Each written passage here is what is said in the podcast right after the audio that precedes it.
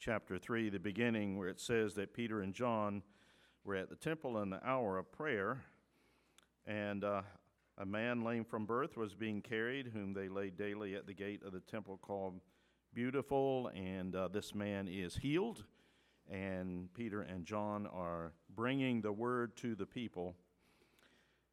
And then we begin now at chapter 4, verse 1. Let us hear from God's holy, inspired, and infallible word.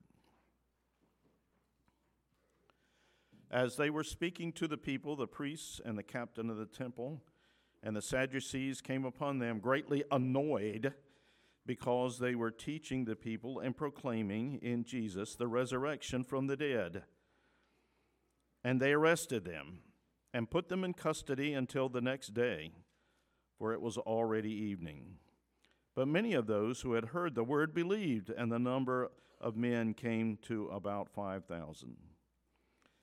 And on the next day, their rulers and elders and scribes gathered together in Jerusalem with Annas the high priest and Caiaphas and John and Alexander and all were of, who were of the high priestly family.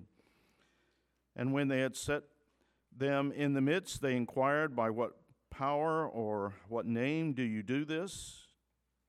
Then Peter, filled with the Holy Spirit, said to them, Rulers of the people and elders, if we are being examined today concerning a good deed done to a crippled man, by what means this man has been healed, let it be known to all of you and to all of the people of Israel that by the name of Jesus Christ of Nazareth, whom you crucified, whom God raised from the dead, and by him this man standing before you well, this Jesus is the stone that was rejected by you, the builders, which has become the cornerstone and there is salvation in no one else.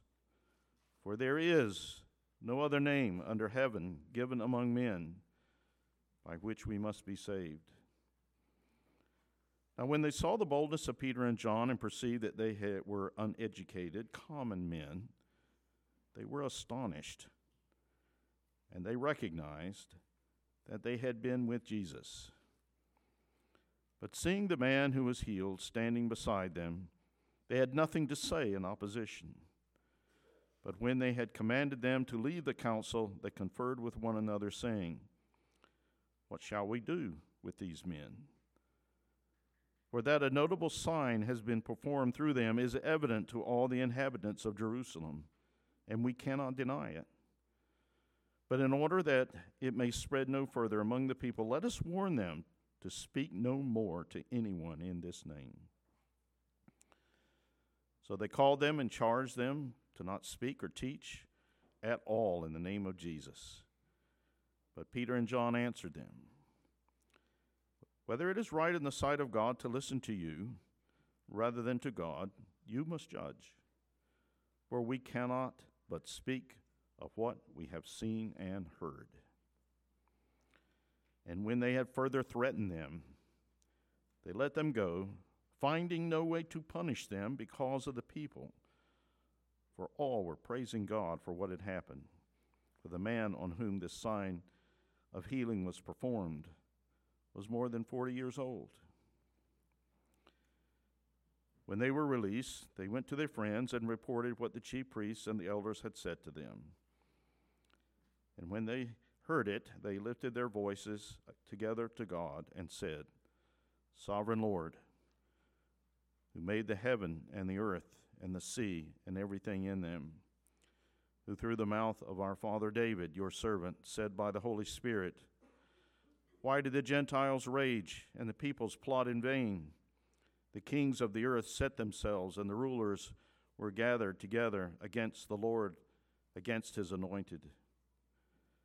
For truly in this city they were gathered together against your holy servant Jesus, whom you appointed both Herod and Pontius Pilate, along with the Gentiles and the peoples of Israel, to do whatever your hand and your plan had predestined to take place.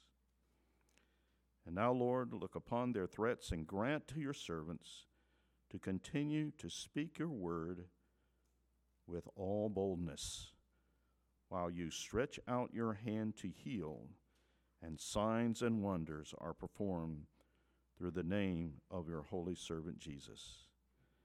And when they had prayed, the place in which they gathered together was shaken, and they were all filled with the Holy Spirit and continued to speak the word of God with boldness. Let us pray. Father, overcome my stammering lips, my sinful heart, that your people might hear your word. I ask in Jesus' name. Amen. A believer tries to speak on the biblical concept of man and woman. Before he gets too far, he is shouted down by his opponents such that he is unable to finish. The authorities do nothing to silence the rowdies. Another believer seeks to defend the biblical idea of marriage. After refusing to stop in spite of cowbells and catcalls, he is doused with paint. The perpetrator is neither arrested nor charged by the authorities. A protest is held at an abortion clinic. At the same time, unbeknownst to the protesters, the police are ticketing their cars. At another rally, the leader must make an early exit because he is told that the police are after him. They are seeking to arrest him for existing? I guess. Another believer spends almost as much time of his adult life in jail as out of jail for the crime of passing out gospel tracts too close to an abortion clinic. By the way, I was present for those last two events, and the person that I mentioned in the third, I visited him many times in prison. The believers of Acts 4 would well identify with each of these stories since the setting is the same. Cultural opposition to the gospel, aided and abetted by those who were in charge by the authorities. Our central question, our central questions are these why this opposition? And how are we to, to respond? So I'll divide this study into two sections. First, observations from before the prayer, and then two applications from the prayer itself. So let us begin. First, the events before the prayer. What are we to make of this? A, point A. Do not for a moment forget that there are powerful forces out who are annoyed at the message of Jesus Christ and would shut us down in a heartbeat if they could. And this offensive message is this Jesus, whom you rejected, has become the chief cornerstone, and there is salvation under no other name under heaven and earth given to men by which we may be saved. Man cannot save himself. No amount of good works will suffice. It is Jesus, only Jesus, only the cross, only his death, only his resurrection, only his ascension. And we trust in that alone. One would think that this message would bring joy to the hearts of people today who are uncertain today, struggling with what does it mean to be a good person. One would think this would bring resounding hallelujahs from every corner of the globe. But it doesn't. Because in the sinful hearts of men, this message is offensive in the extreme. It is seen as bigoted, narrow minded, primitive, dangerous, even. Not long ago, our message might simply have been ignored by people. You have your truth, we have ours. It's fine you believe in that Jesus thing over there, but, uh, you know, we choose not to. But today, in this land, which has our president swear, So help me God, at the inauguration, and in this land, in which has In God We Trust on its coinage, and in this land, which sings with gusto at ball game, God bless America, land that I love. I don't believe it for a moment. It would wipe out every vestige of the Christian religion and every hint of the name of Jesus Christ, and they think they're doing society a favor by doing so. In their own way, in verse 17, as the verse 17 puts it, they charge us not to speak or teach in the name of Jesus. Brethren, you must be aware that perhaps today, more than any other time in recent memory, in this land that we love, opposition to the gospel is certain. It is on the rise. Paul will later remind us in 2 Timothy chapter 3 that all who live godly in Christ will be persecuted. And did not Jesus tell us that the kingdom is for those who have been persecuted because of righteousness. Brothers and sisters throughout all the world know this full well. Is it now our turn? Is it now our turn? And here we are also reminded, in later chapters of this book will confirm this, of how brutal this opposition can be.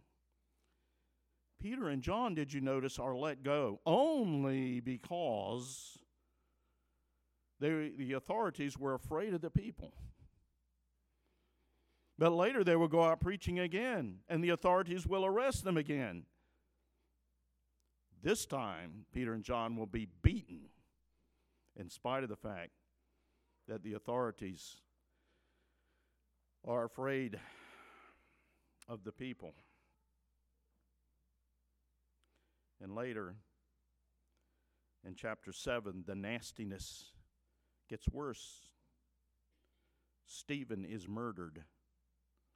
Christians are hunted down like animals. And all this happens, note, with the support of those in authority. For who is it that stands in opposition to the, the apostles here? It is the group called the Sanhedrin. Who are the Sanhedrin? The 70 elders, 72 if you count the priests and the former high priest that are both the religious and political authorities of the day. Under the Roman government, yes, but nevertheless, for the Jewish people, they are they are the authority.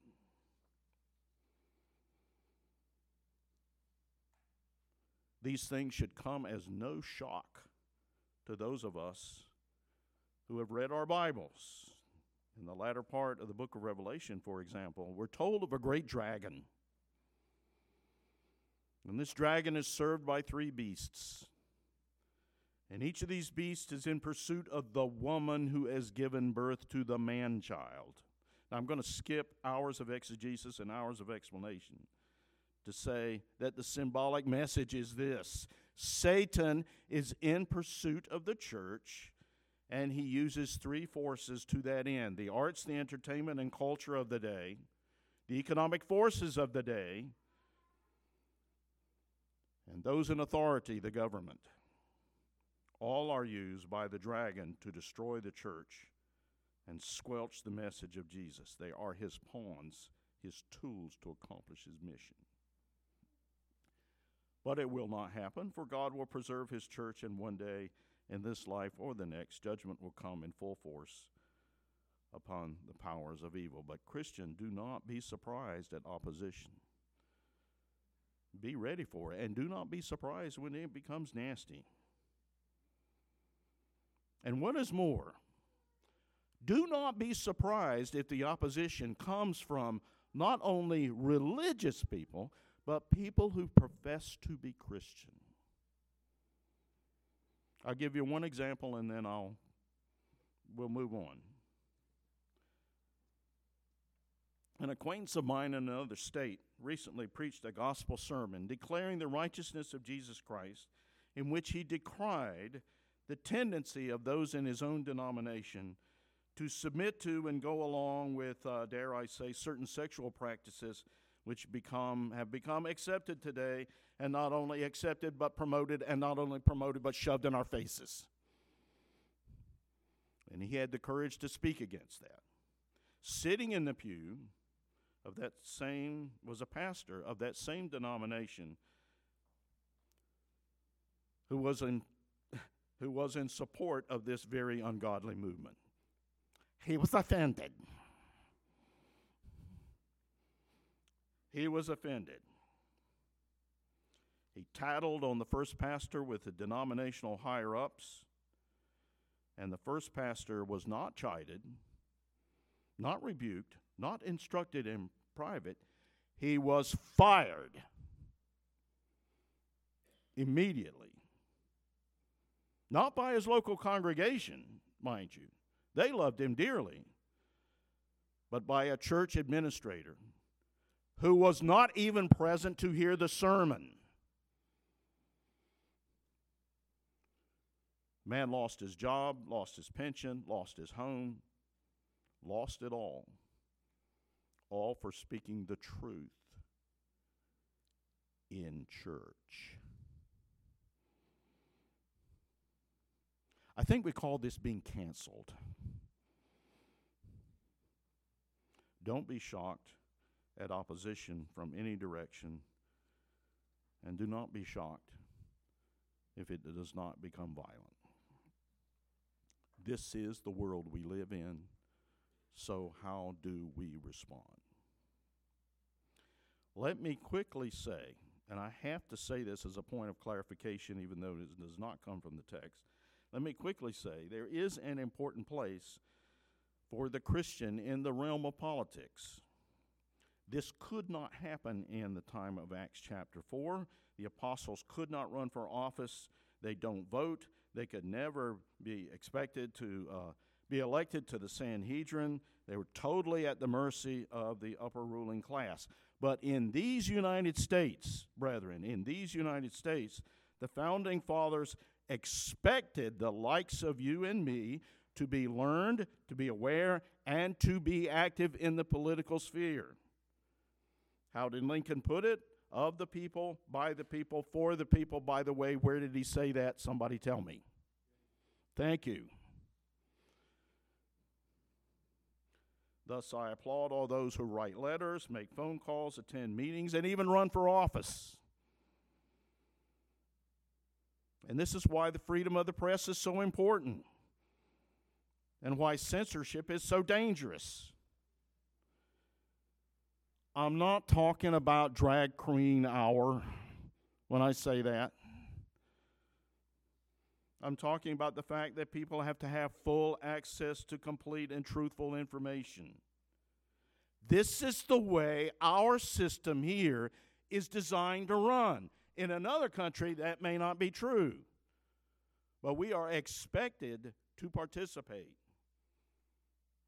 And there's no better time than Memorial Day to remember that. Memorial Day weekend.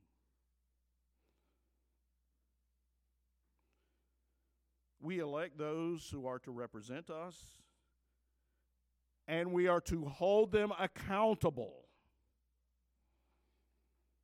to do our bidding and to uphold the law in righteousness. And if we they do not do that, it is our job to use all constitutional means to get them out of office. Not to sit back and let them run amok. That is not our system.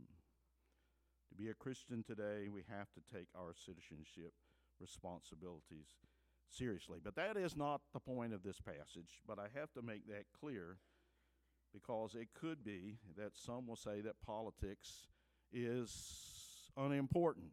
Politics are important. But let us hasten to move on to say that Politics is not the ultimate solution. And herein is another error. Politics is not our ultimate weapon. For just as there are those who have ignored politics, there are those who trust in it too much.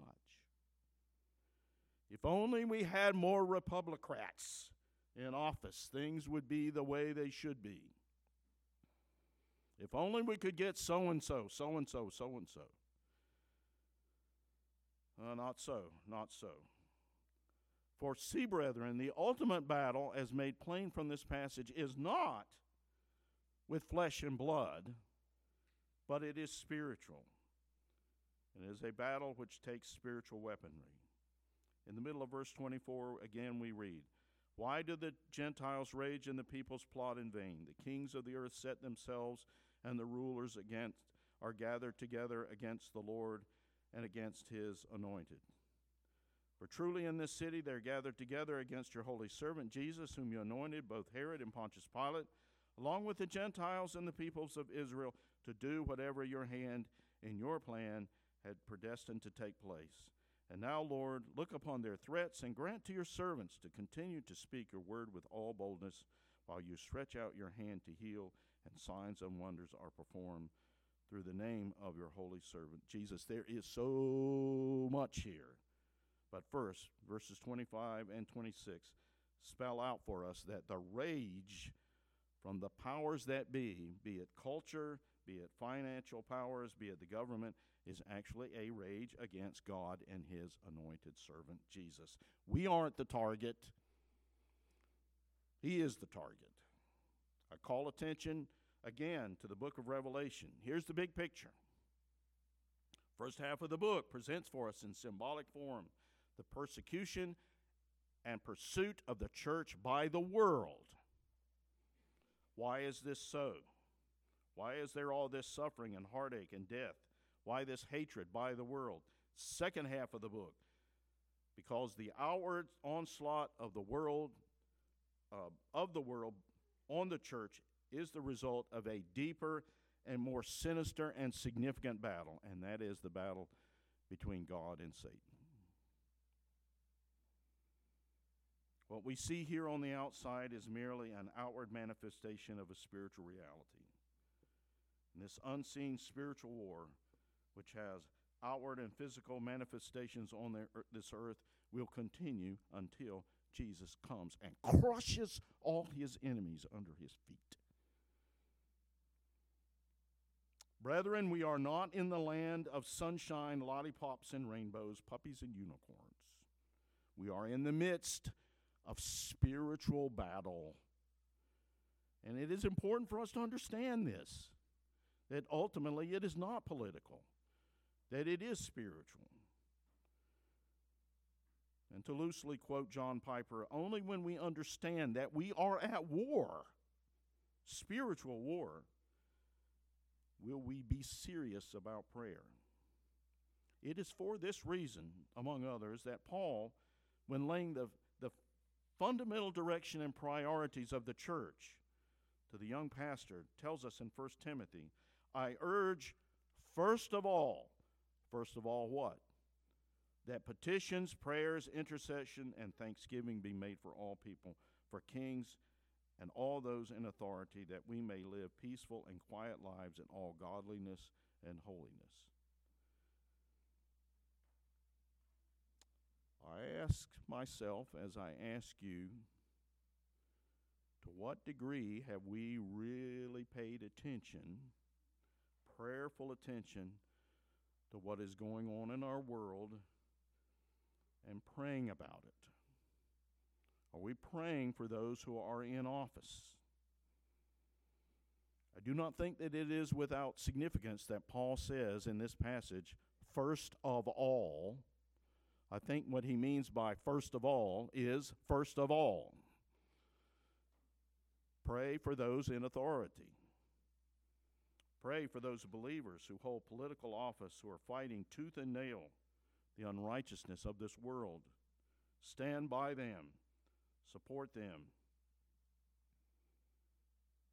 and pray that the ungodly may be removed from office. So we got it. Prayer, yeah. But what are we to pray? Here, perhaps, now that I'm on page 9 of my 12 page manuscript, we finally get to the meat of the sermon. We are given wise and godly counsel here through wise and godly examples. And among all the scriptural things we might pray for, this passage, did you notice, emphasizes two things. Request one, verse 29 Grant to your servants to continue to speak your word with all boldness. Boldness, confidence, freedom, openness, clarity, freely, frankly. The specific word here even implies cheerfully. I know that there are those who will not like me speaking about Jesus in the public arena. We must not let this stop us, but instead pray for the opening, look for the opening, and then step forward on those occasions with words of truth. For the gospel is dynamic, it is the power of God into salvation for all who will believe. People need to hear the words coming out of our mouth. We know some will be offended, but let us remember that they were likely offended with Jesus beforehand. It's not us. It is only because they hated him that they respond the way to us the way they do. Don't let us stop us. Be bold. Don't let us stop. God, grant us grace to speak with kindness when needed, forthrightly when appropriate. I can be bold without being abrasive. I can be clear without being judgmental. I must be. For how can they call upon him whom they have not believed? And how can they believe in him whom they have never heard? And how are they to hear without someone heralding, preaching the gospel? May it be me, even in a hostile culture. You say, I'm not a bold person. I don't know what to say. I'm not good enough. I might not say it right. Notice in our passage, the authorities observe that Peter and John were unlearned men but they had been with Jesus. And there is our key to be with Jesus. I will never travel all about Galilee and Jerusalem and all the other places that the disciples did, but I can still be at his feet. I can sit quietly in my chair or bed and read his word. I can gather with other Christians and listen and share and I can come each Lord's Day consistently with hearts prepared to hear the word proclaimed. And in all these things and more, God will use these to increase my knowledge and strengthen me with boldness. And remember also, as well, that, my friend, that it is not our cleverness which makes the difference. It's not exactly the specific words that are said, it is the Spirit of God it is the Spirit that works in the heart. And God can use stumbling, fumbling lips coming from the likes of you and me. And thus God tells us, has told us through his servant Joshua be strong and be bold, banish fear and doubt, for the Lord your God is with you wherever you go boldness. Boldness.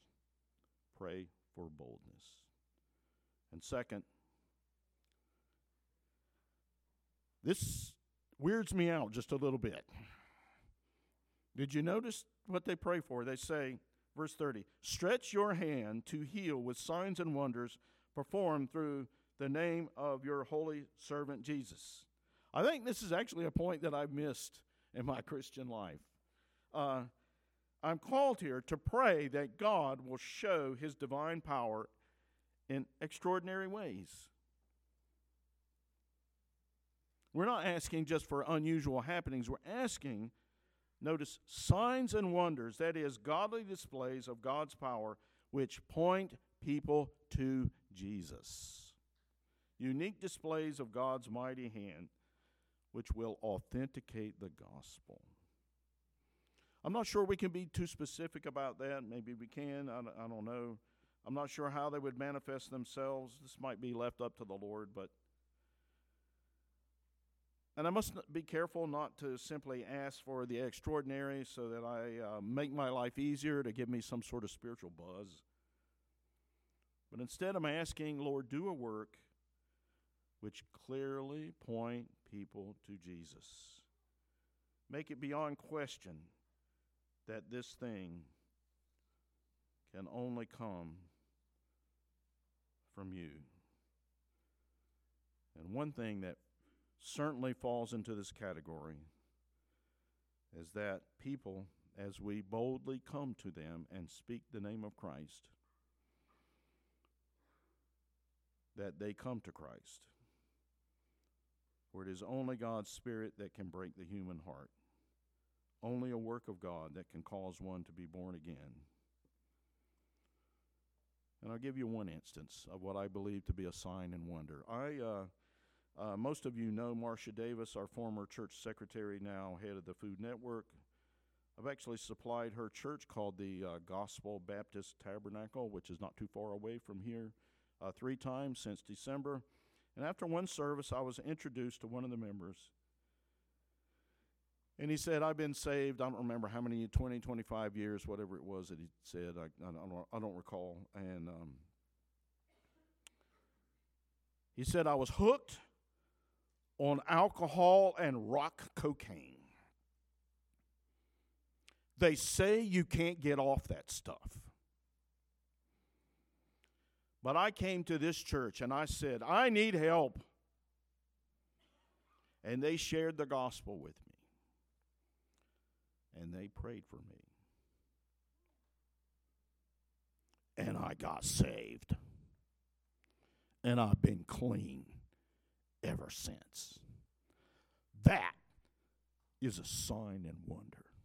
And you know, brethren, the world can argue all it wants to about the church and the gospel and Christianity point out the sins of the church. But I'll tell you one thing it can't do, the world can't do. It can't do that. It doesn't do that. Only the gospel of Jesus Christ. So we are bold and we ask God to show his hand, to work his signs and wonders. I need to quickly close. I said a lot of things that may have scared some of you. and so I gotta I gotta I gotta add this. Uh, notice verse twenty eight. All the stuff that had happened, they said, it only happened because your hand and plan had predestined it to take place. Even the opposition, working all to the counsel of his will. Brethren, I, I don't know where we're heading in this country.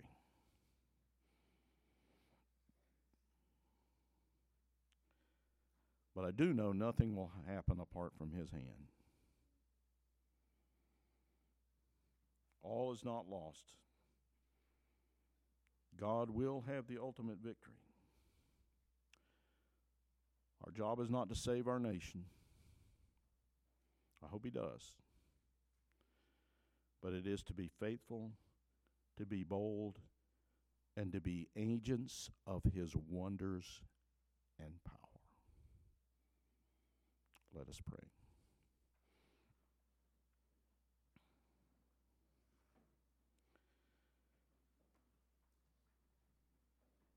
God of grace and God of glory. On your people, pour your power. Crown your ancient church's story. Bring its bud to glorious flower. Grant us wisdom. Grant us courage for the facing of this hour. Yes, grant us faith and courage and wisdom for the facing of this hour. In Jesus' name, amen.